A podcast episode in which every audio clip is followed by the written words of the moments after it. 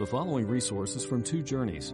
Two Journeys exists to help Christians make progress in the two journeys of the Christian life the internal journey of sanctification and the external journey of gospel advancement. We do this by exporting biblical teaching for the good of Christ's church and for the glory of God. Please visit twojourneys.org for more resources.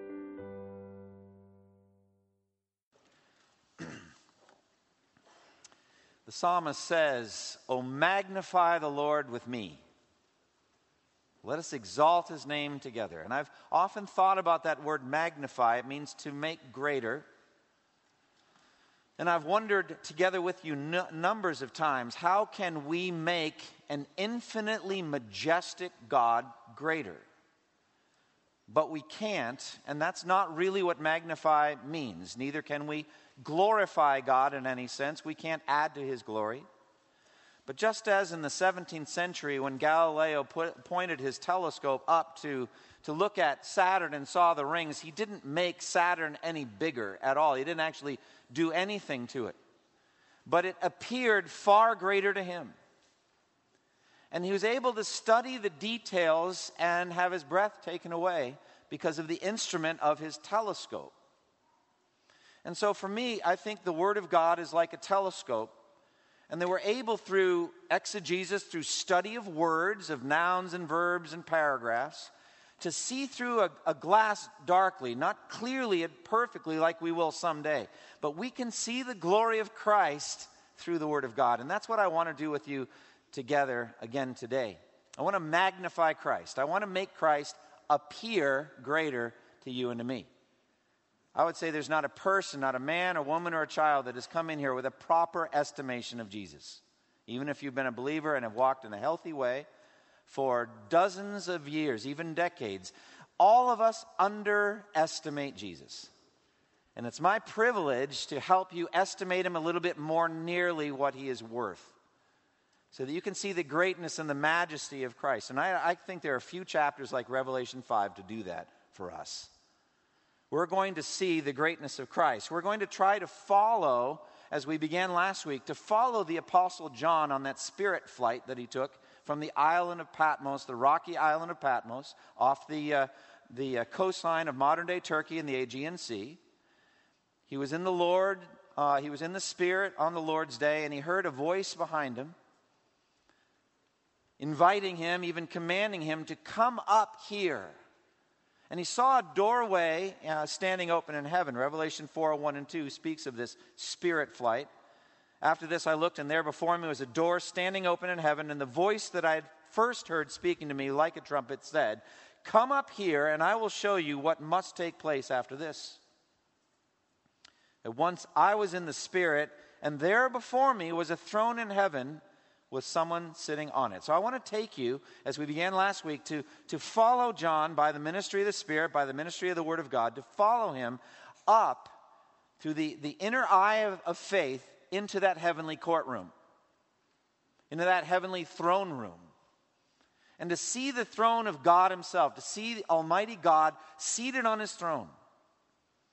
And then beyond that today, to see the, the resurrected, glorified Christ in his victory over sin and death there in the throne room of God. So we saw this last week a scene of surpassing greatness of Almighty God, the creator of heaven and earth, seated on his throne. And surrounding that throne, last week, Revelation 4, 24 other thrones with elders seated on them. And there are four living creatures, and, and these beings surround the throne and are continually, day and night, worshiping Almighty God. And the focus last week, Revelation 4, was on worship of God the Creator. Worthy are, are, you, the Creator of all things, because you created all things, and by your will they were created and have their being. So that was last week, worship for God the Creator. This week we're going to see worship for Christ the Redeemer.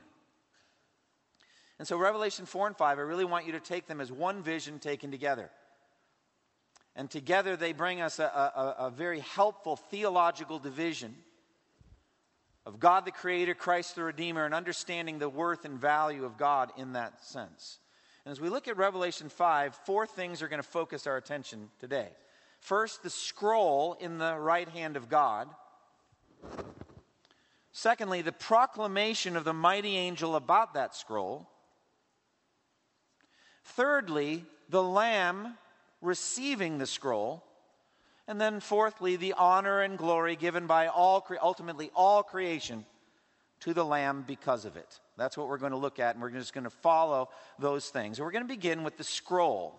Look at verse 1. Then I saw in the right hand of him who sat on the throne a scroll with writing on both sides, sealed with seven seals.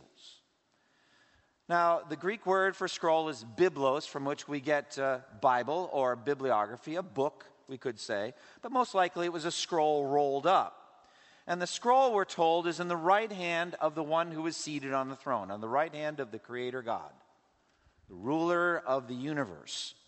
This is, as we saw last week, none other than God Almighty, God the Father, God the Creator of the ends of the earth. And he sits on a throne proclaiming his sovereign right to rule over all the universe.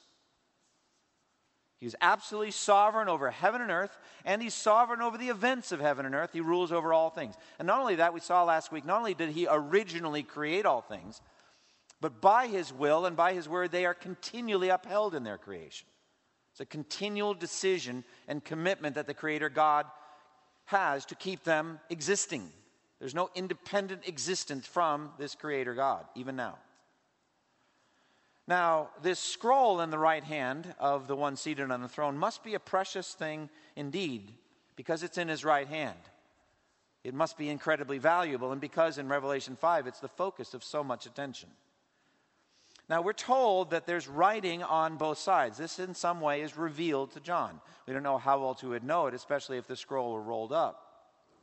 You know how, like in a dream, you can just know things are true. You don't know how you know, but you just know that it's true. And so maybe that's how it is, or maybe in some way he can see the writing on both sides and the seals are, are done some other way. It's hard for us to picture this way. But this uh, writing on both sides, you get the feeling that it's a complete account. It's completely covered in writing. It's a complete and total account, a full document. There seems to be no room to add to it. Since it's most certainly the writing of God, there's also no right to take away from it. We cannot add to it, we cannot take away from it. And we're told that the scroll is sealed with seven seals. The seal always implies kingly authority or the authority of a, of a ruler. It implies ownership, authority. And in this sense, it forbids anyone who does not have the right to break the seals. And there are seven seals, we're told. So this is a complete sealing of the scroll. What's inside, therefore, is to us, at the beginning at least, a complete mystery. The number seven, a number of perfection, a number of completeness, so it's completely sealed. No one can pry up a corner of it look inside, as you could imagine some servant did back in the day, trying to open up a letter that he had no right to read and just wants to know what's inside, maybe at least get a couple of words, and then smoothing it so the master can't tell that he did it. Well, there's no way to do that. This is completely sealed. And based on what happens in Revelation 6 through 8, with the seven seals when they're open, the scroll is probably in some sense progressively sealed. There's a sense of a breaking of a seal and an opening up of the scroll, and so a little is revealed. And then another seal is broken, a little more. And so we'll get to that, God willing, uh, beginning next week. So perhaps it's this way that this scroll is rolled up and sealed, rolled up a little more and sealed, etc. That's possible. We don't know for sure. All right, so what is this scroll? What is its significance? Well, we don't really know. As, as with the book of Revelation, there's so many symbols, and there are things there, and they're not, we're not usually told. Sometimes we're told the significance of the signs or symbols, sometimes we're not. Uh, one uh, commentator who I think is, is trustworthy says it's the title deed for the earth. It's like a, a sense of ownership. Uh, others relate it to, because of what's unfolding, the unfolding redemptive plan of God resulting in Christ coming to own the earth or rulership over it. I think either way is fine. So, this is the sovereign plan of God written out in His hand before the creation of the world. It is His predestined plan. The writing on both sides is set, nothing can change it. The ink is dry. The plan is determined, but it's mysterious to us. And as the seals are broken, the plan unfolds and becomes clearer and clearer. until the seals are broken, what's written on the scroll is mysterious. We don't know what it is, and thus it is with God's sovereign plan. We cannot predict it. It's written in the scroll before the foundation of the world. And so Deuteronomy 29 29 says, The secret things belong to the Lord, but the things revealed belong to us and to our children forever. And so, as the scroll is, the seals are broken, uh, the plan of God successively is revealed to us. First, the scroll. Secondly, the angel's proclamation. Look at verse 2. And I saw a mighty angel proclaiming in a loud voice, Who is worthy to break the seals and open the scroll? Well, let's look at the nature of this proclamation. The, the task is assigned to a mighty angel. This angel is noteworthy for his immense power. You can hear it in his voice because the proclamation is made with a loud voice, so it can be heard all across creation, it seems. It seems to be meant for everyone to hear. And the proclamation is a question, it seems almost like a challenge. Who is worthy? It asks. Some time ago, I was reading a, a, version of the legend of King Arthur, and there is uh, in that story a powerful sword, a magical sword, maybe, Excalibur, magically stuck in an, an anvil embedded in a boulder. And on that sword is inscribed this caption Whoso pulleth out this sword of this stone and anvil is rightwise born king of all England. You know that story, the legend of King Arthur. It's a way of qualifying who had the right to rule over England. Could only be done by the true and future King of England. And many in the story come and try to pull the sword uh, out, but no one can do it. But then one day, a young squire, helping his knight, Sir Kay, uh, prepare for a jousting tournament, realized that he had forgotten Sir Kay's sword. It's a big mistake for a squire. So he goes out looking for a sword somewhere. You know how ridiculous that is. If only I could find a sword somewhere that my knight could use in a jousting tournament. But that's how the story, it's poetic license, just go with it. So he's going out to try to find a sword somewhere. And he finds one sticking in a stone. Never seen it before. Thinks, well, that's a good looking sword, as good as any. And without any effort at all, he just pulls it right out of the stone. Brings it to Sir Kay. As soon as Sir Kay looks at it, he recognizes it. He knows exactly what that sword is. Where did you get this? He knew where he got it. So he takes him back and he puts it back in the stone. And then he, Sir Kay, tries to pull it out, but he can't, just like always happens. But then the squire is able to pull it out with no effort at all. Of course, the squire is Arthur, the future king of all England. Now, that's just fantasy, it's myth, it's legend. This, in Revelation 5, this is spiritual reality. Whoever can take the scroll from the right hand of him who sits on the throne achieves something far greater than we can possibly imagine. He will be the rightful king not only of England and not only for a few decades until he should die. No, he'll be the rightful king of the entire universe and for all eternity. He will be the king over all kings, the Lord over all lords. All right, so that's the nature of the angel's proclamation. What are the purposes of this proclamation? Why does he do it? Why does the angel make this big, loud proclamation? Who is worthy? Well, first, to display, I think, the greatness of the task of taking the scroll and opening its seals. The taking of the scroll from the right hand of him who sits on the throne implies the right to rule over heaven and earth. The opening of the scroll, seal by seal, implies, implies the right to govern the development of God's redemptive plan is the right to rule over it. And it is God's plan for the redemption of God's elect and the judgment of sinners on earth. It's a, it's a weighty plan. The rights and privileges, then, of taking this scroll and opening it are greatly dramatized by the pomp and circumstance of the setting and the mighty angel's loud proclamation. So, the first reason is to display the greatness of the task of taking the scroll and opening its seals. Secondly, the purpose of the proclamation is to display the disqualification of all creation from this task. After the angel makes his loud, bold proclamation, there is this silence and stillness, and it seems failure. Look at verse 3.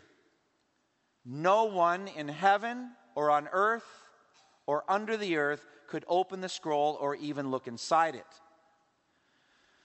So, this includes every human being, every human being that has ever lived.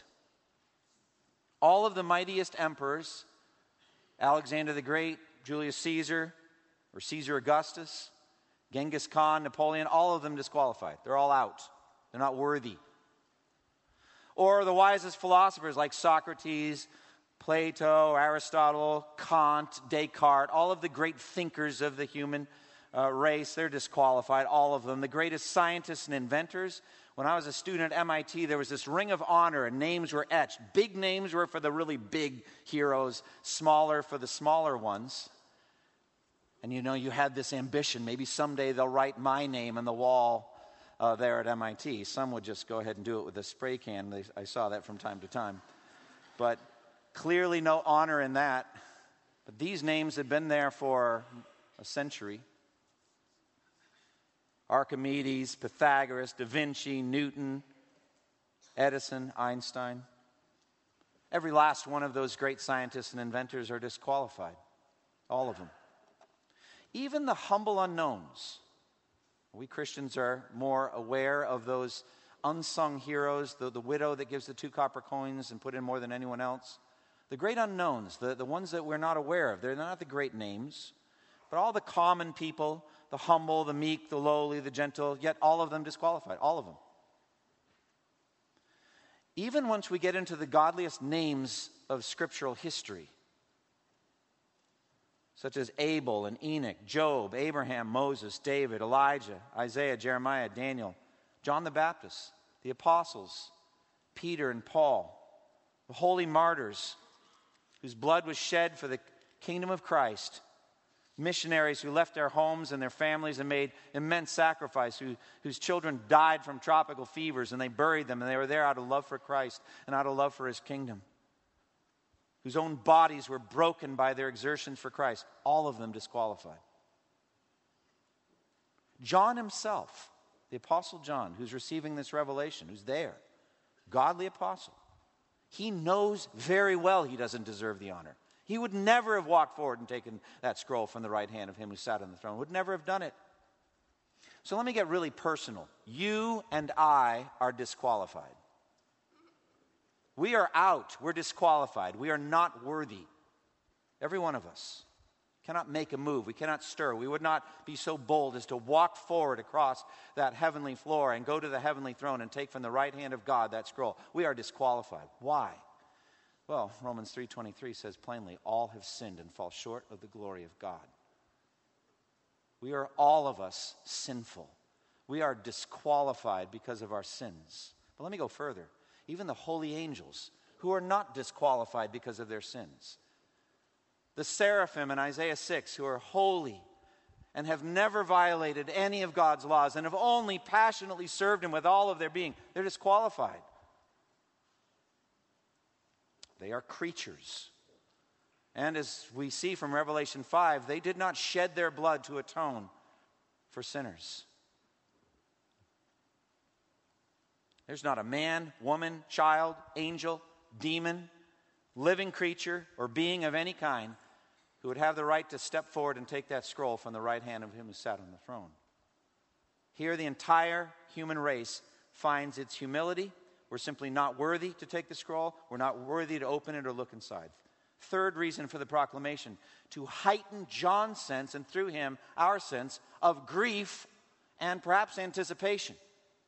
Look at verse 4. I wept and wept because no one was found who was worthy to open the scroll or look inside. So John's reacting to this. There's a sense someone needs to do this, but there's no one who can do it.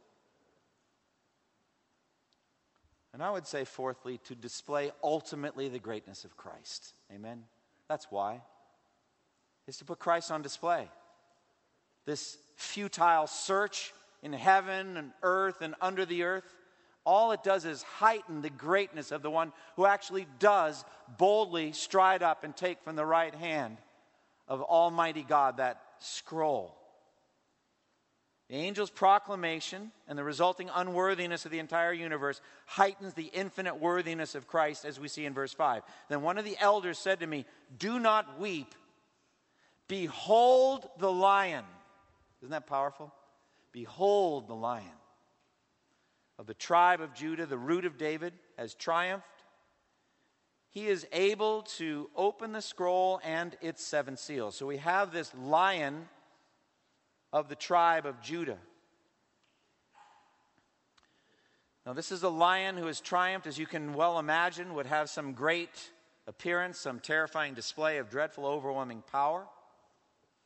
But we're going to see again and again in the book of Revelation, there seems to be a difference between what John hears and what he sees. It's an interesting interpretive theme, and I, I, would invite you to, you know, find out again and again the things that he hears and then what he sees.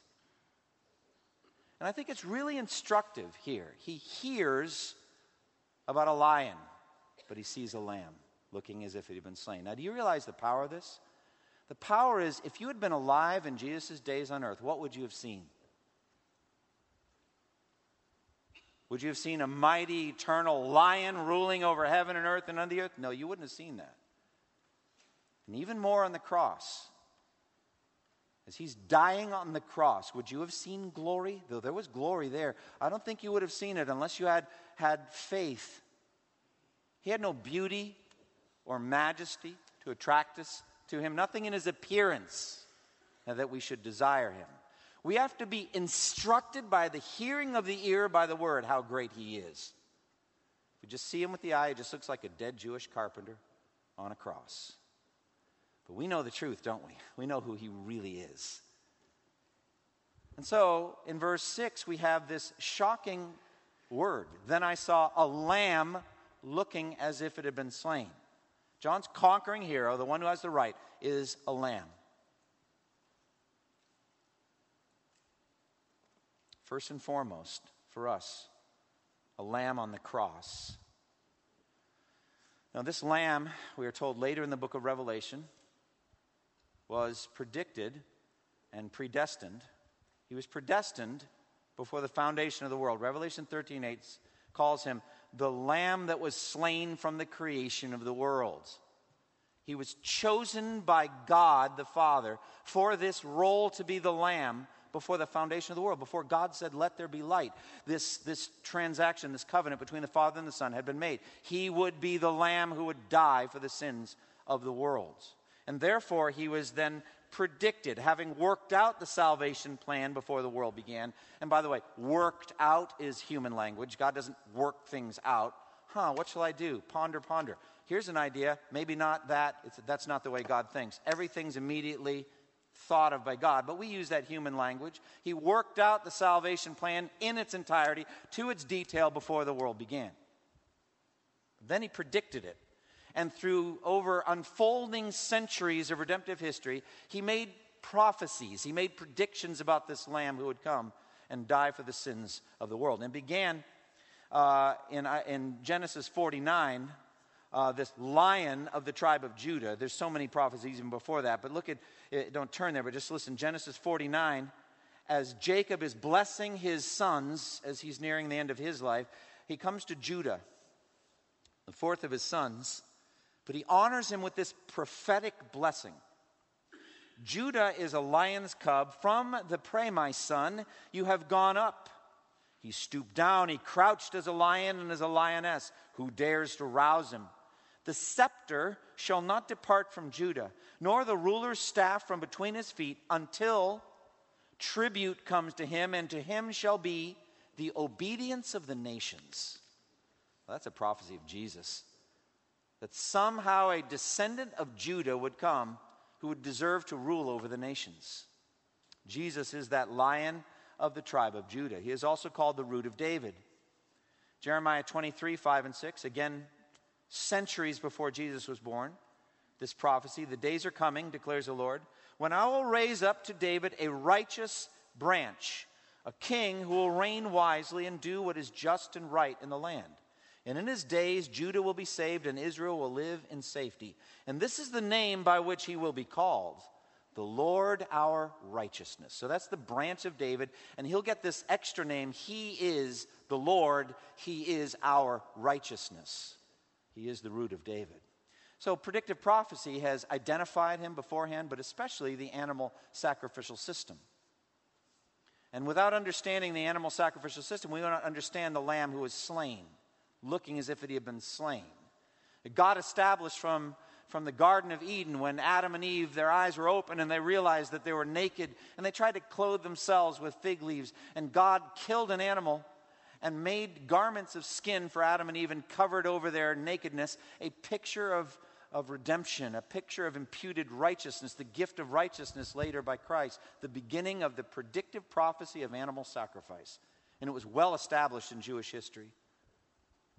Noah offered up some of the clean animals after the flood, and the fragrant offering went up before God. Abraham and Isaac and Jacob offered up animal sacrifices. Moses established it, codified it, put it in the, in the Levitical priestly code that animals would, would be used as sacrifices for the sins of the Jewish nation. And as I've said before, I'll say it again, many of you have heard before, there were three lessons of the animal sacrificial system repeated again and again, endlessly through this Levitical priesthood at the tabernacle and the temple. All sin deserves the death penalty. The animal dies, its blood is poured out. Secondly, the death penalty can be paid by a substitute because there's an essential transfer of guilt when the priest would put his hands on the head of the animal and confess the sins onto the people. And the animal would die, but the people would go home alive.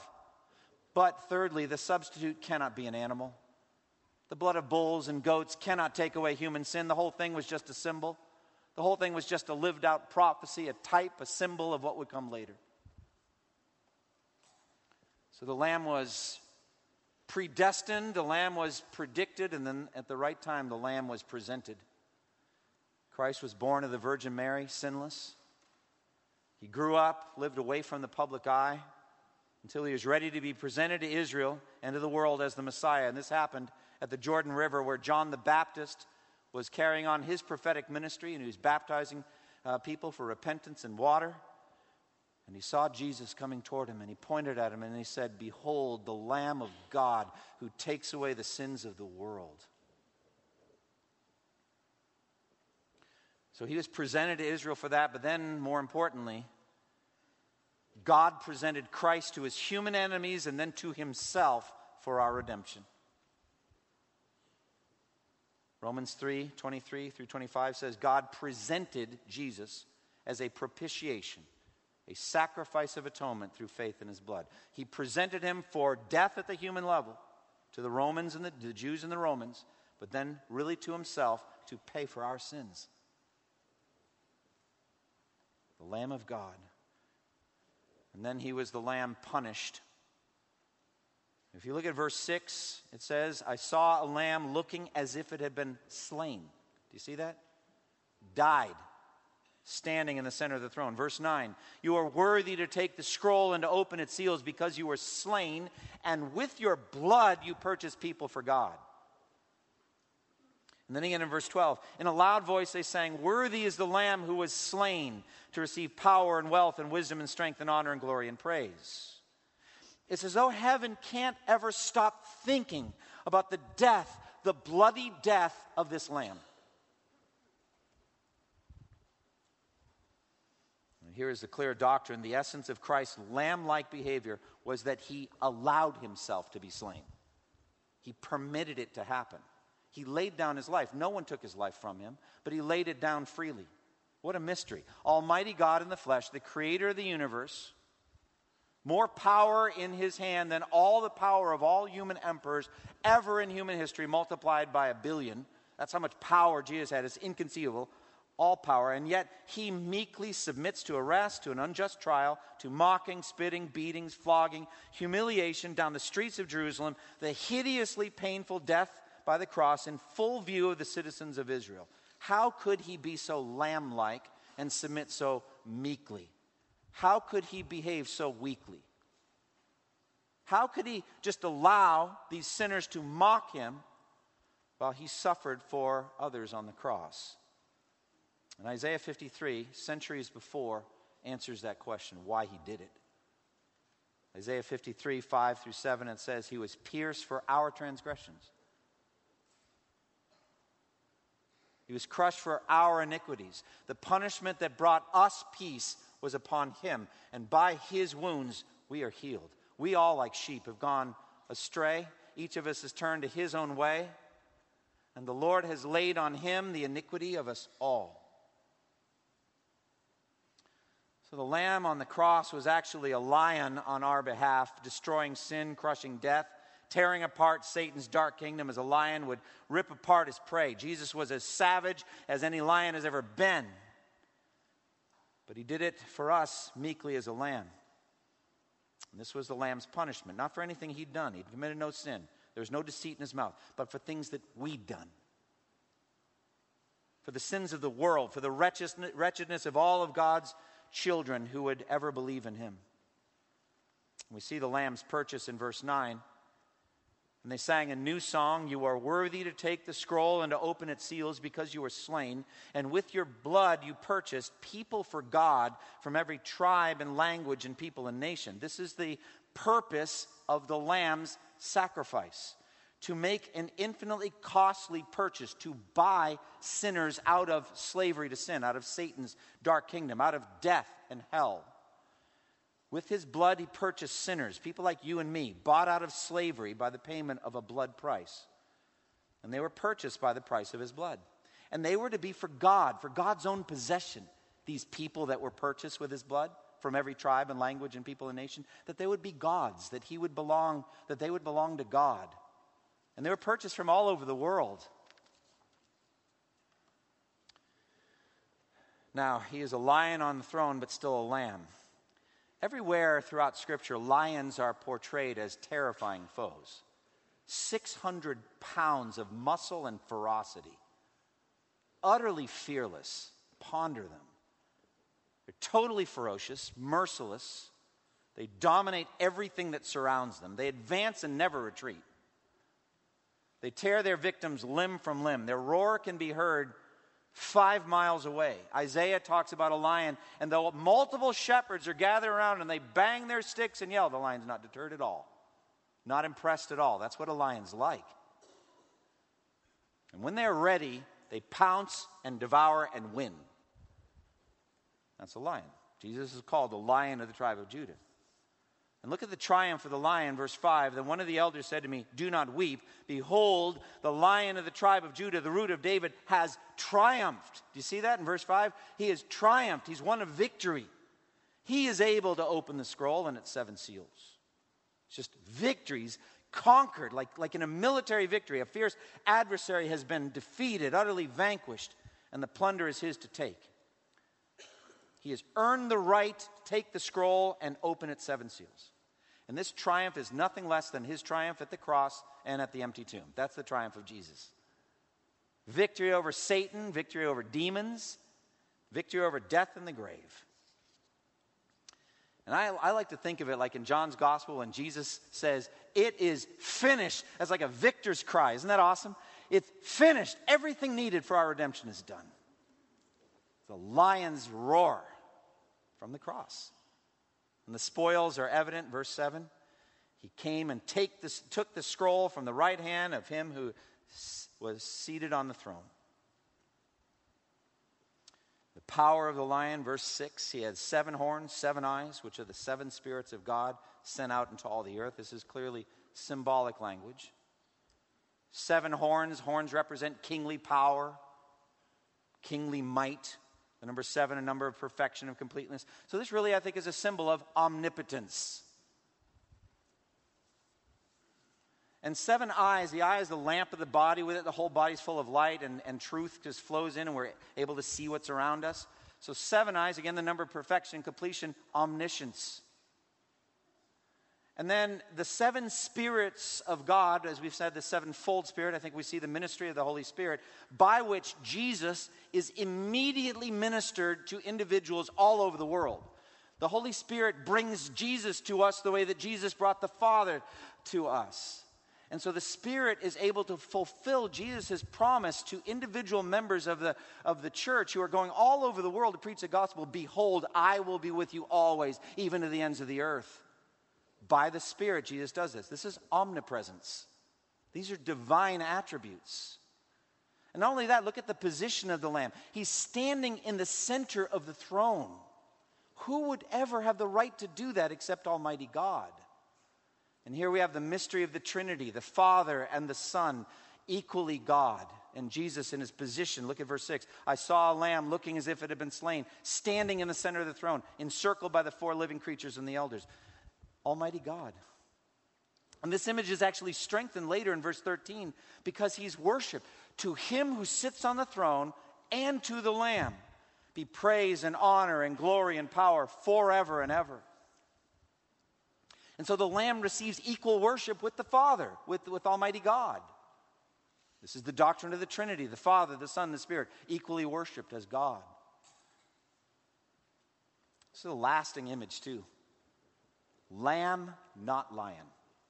This is a mystery to me. The sermon is perhaps mistitled Lamb on the Cross, Lion on the Throne. The fact is, actually, by my study at least, Jesus is never again called lion in the book of Revelation. Never again. But fact is, 29 more times he's called the lamb. I find this fascinating, especially since he behaves like a lion through the whole book. He is lion like over and over and over, terrifying to his enemies. Multiple verses speak of the throne of God and of the Lamb, the throne of God and of the Lamb, throne of God and of the Lamb. We see that again and again. The deity of Christ established again and again. It's always the Lamb. And even when he's doing terrifying things to his enemies, like, like basically ripping the universe to shreds when the sixth seal is open. Revelation 6. Then the kings of the earth, the princes, the generals, the rich, the mighty, every slave, every free man, hid in caves and among the rocks of the mountains. And they called to the mountains and to the rocks, Fall on us and hide us from the face of him who sits on the throne and from the wrath of the Lamb. For the great day of their wrath has come, and who is able to stand? They're in terror, but you know, if it weren't so awesome and terrifying, it would be laughable. The wrath of a lamb. Imagine a lamb being really angry. And you're like, wow, what a fierce and terrifying lamb. I need to run for my life. Why such a mysterious and odd phrase, the wrath of the lamb? Well, I don't know. I'm going to say that probably 500 more times in these sermons on Revelation. I don't know for sure, but here's a thought. To our enemies, he's nothing but lion. But to us, the elect, his children, he is so tenderhearted, merciful, lowly, and meek. He's like a lamb all the time. In everything he does, he's like a lamb. It's like C.S. Lewis chooses a lion for Aslan, but he's always lamb like in how he interacts, interacts with uh, pe- the Pevensie children. He, he always is gentle and tender with them. I think he must have done that because how is he going to have a lamb and then make it act so lion like. It would be a bit hard to picture. But John goes the exact opposite direction, literarily. Chooses always lamb, lamb, lamb, lamb, lamb.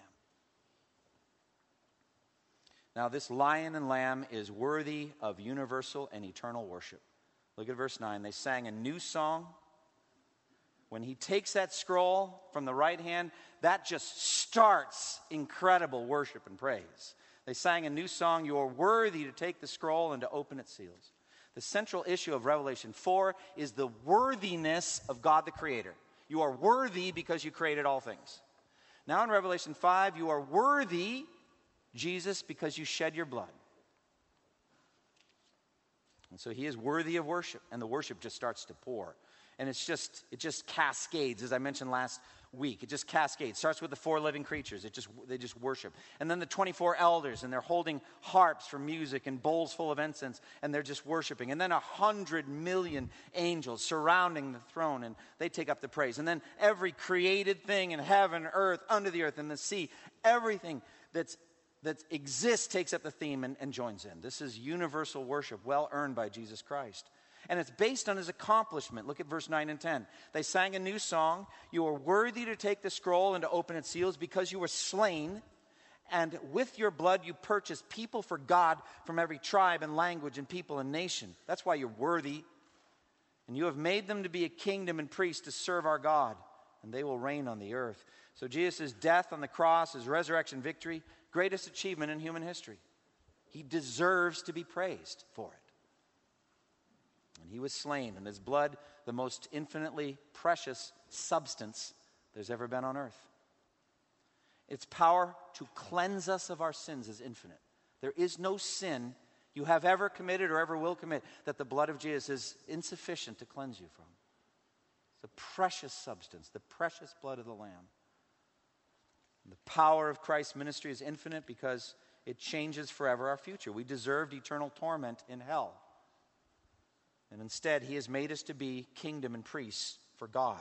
And we'll reign on the new earth, in the new heavens and the new earth. It'll be, it'll be a beautiful realm of perfect nature, the eternal home of righteousness and we will rule like kings and queens under his perfect rule forever.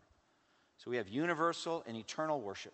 Verse 13 and 14. Then I heard every creature in heaven and on earth and under the earth and on the sea and all that is in them singing to him who sits on the throne and to the Lamb be praise and honor and glory and power forever and ever. It's universal and eternal worship. And the four living creatures said, Amen. And the elders fell down and worshiped. Uh, it will be our privilege to worship Christ for all eternity if we are in Him. For Jesus, the Lion of the tribe of Judah, the Lamb of God, whose blood atoned for our sins, will be eternally worthy of our praise. So, just as I finish up now, just want to take some brief applications for you. The first is to any of you that are here outside of Christ. Maybe you're, you're here for the baby dedication. Maybe you're not making any claim to even be a Christian. Maybe Maybe you're a nominal Christian. You've been going to church, but you don't really know Him. You, you haven't really been walking with Him. There is this era of grace going on now, of amnesty, in which the King is extending to us who have sinned against Him a pardon, free pardon, to any who will simply repent of their sins, turn away from sins, and believe in Jesus. You've heard today the greatness of Christ. You've heard explained substitutionary atonement, the blood. I've proclaimed his resurrection from the dead. You have everything you need. All you need to do is turn away from sin and turn t- toward Christ and ask Him to save you, and He will. For all of you who are Christians, just anticipate. All we did is look through a telescope at Saturn's rings today. That's all we did. We, we're just looking through a glass darkly. You heard a sermon, you heard exegesis and explanation of words. How much better will it be to see it face to face? When we're no longer looking through a glass darkly, but then at last face to face and see the glory of the resurrected Christ, looking then still like a lamb that had been slain. You're going to see the full glory of Christ. You're going to see the, the full display throughout redemptive history and still of his lion like power. And in your interactions with him, you're going to see just how lamb like and tender he is toward you. And you'll enjoy that forever. And actually, the two of them go together because you know he could have been a lion to you too. You know that, and therefore his lamb like demeanor toward you is all the more precious because you know you deserved hell. And instead, he has brought you to heaven. And you're going to have a sense of just how much sin there was in your life and how much you have been forgiven and freed from it and how joyful you should be for that. You won't forget it. You'll remember, but it won't bring you any shame or grief or misery. You will just bask in his work for you. And you'll fall down in his presence and you'll be overcome with emotion. And you'll, you'll feel a burning ardor of love for Christ and an admiration for Him that will only grow and grow over time, and you will worship Him. So, thank Him now, today, for His sacrificial death for you. I'm sure you've already done that, maybe even many times today. Do it again. Thank you, Jesus, for dying for me. Thank you for giving your blood for me. Thank you. In 1738, Jonathan Edwards preached Probably one of the greatest sermons in American history, in my opinion. And he preached it from this text, Revelation 5. It's called The Excellency of Christ. I would urge that you read it. You can read it online for free. And he's just meditating on the whole lion and lamb dichotomy. And uh, his doctrine in that Puritan style was there is an admirable conjunction or joining together of very diverse excellencies in Jesus Christ. For example, we see his infinite highness and his infinite condescension. He, is, he has gone through the heavens into the highest of the heavenly realms. He has the right to sit at the right hand of Almighty God. That's how high he is. The seraphim cover their faces before him. That's how high he is. He is high above all things that have ever been created. That's the, the infinite elevation of Jesus. And yet, on the other hand, he shows infinite condescension. That means he lowers himself to be with people who are beneath him.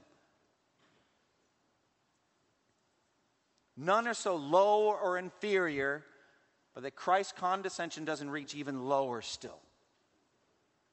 He delights to be not only with creatures that are perfect and holy, like the cherubim and seraphim and all that that never sin. Yeah, that's a big enough gap to lower himself to interact with them, and they love him. The angels love him. They're there involved at his resurrection. They talk about their de- desiring to look into what he's doing. One of the angels later in Revelation says, We're fellow servants with you. They have a relationship with Jesus. But he's lower than that. He comes down and condescends to be with human beings who are flesh and blood. And not only just normal human beings, but some of the lowest of the low. He chose, 1 Corinthians 1, the base things of the world and the lowly things and the things that are not to nullify the things that are. That's the way he is. And for him, you know, in, in Christ, there's neither barbarian, Scythian, slave, or free. Those things don't matter the things that are rejected by the world, Jesus is that condescending that he will get down and be with us, even to little children. We often think at child dedication of the statement that Jesus made when he yearned to have the children come, and you get the picture of him like a piece of, of playground equipment. I always picture that. They're climbing all over him. I don't know if it's true.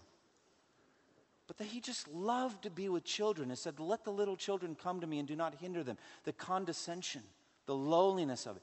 And, and even that, willing to associate not with innocent people, but with people who are rebels and sinners and had violated his laws. So, infinite highness, infinite condescension. You're going to see infinite justice in Jesus. You're going to see it in the book of Revelation, how committed he is to exact justice, and yet how incredibly merciful he's been to us. Lion and lamb, we could go on this forever and meditate on it, and we will. And we will spend eternity celebrating this, this lion who went to the cross for us and who, for us, always is tenderhearted, gentle, and patient. I think the more we can meditate on him now, and the richer and fuller our worship is now, the better. Close with me in prayer. Father, we thank you for the study we've had today and the, the greatness of the person of Christ. Oh Lord, I pray that you would take this text that we've studied today and open it up to us. Help us to see with the eyes of faith. Help the eyes of our heart to be enlightened to see the greatness of Christ and to esteem him properly.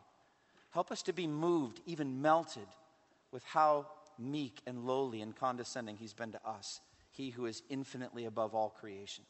Help us to be moved by this and help us to realize he will fight for us as a mighty lion against all of our enemies. And we need fear nothing, but we can rest in his shadow and know that we are protected. But toward us, he's always going to be tenderhearted and gentle and merciful. He is meek and lowly of heart, and that we can come to him and lean on him and rest in Jesus' name, amen. Thank you for listening to this resource from twojourneys.org. Feel free to use and share this content to spread the knowledge of God and build his kingdom. Only we ask that you do so for non commercial purposes and in accordance with the copyright policy found at twojourneys.org. Two Journeys exists to help Christians make progress in the two journeys of the Christian life the internal journey of sanctification and the external journey of gospel advancement.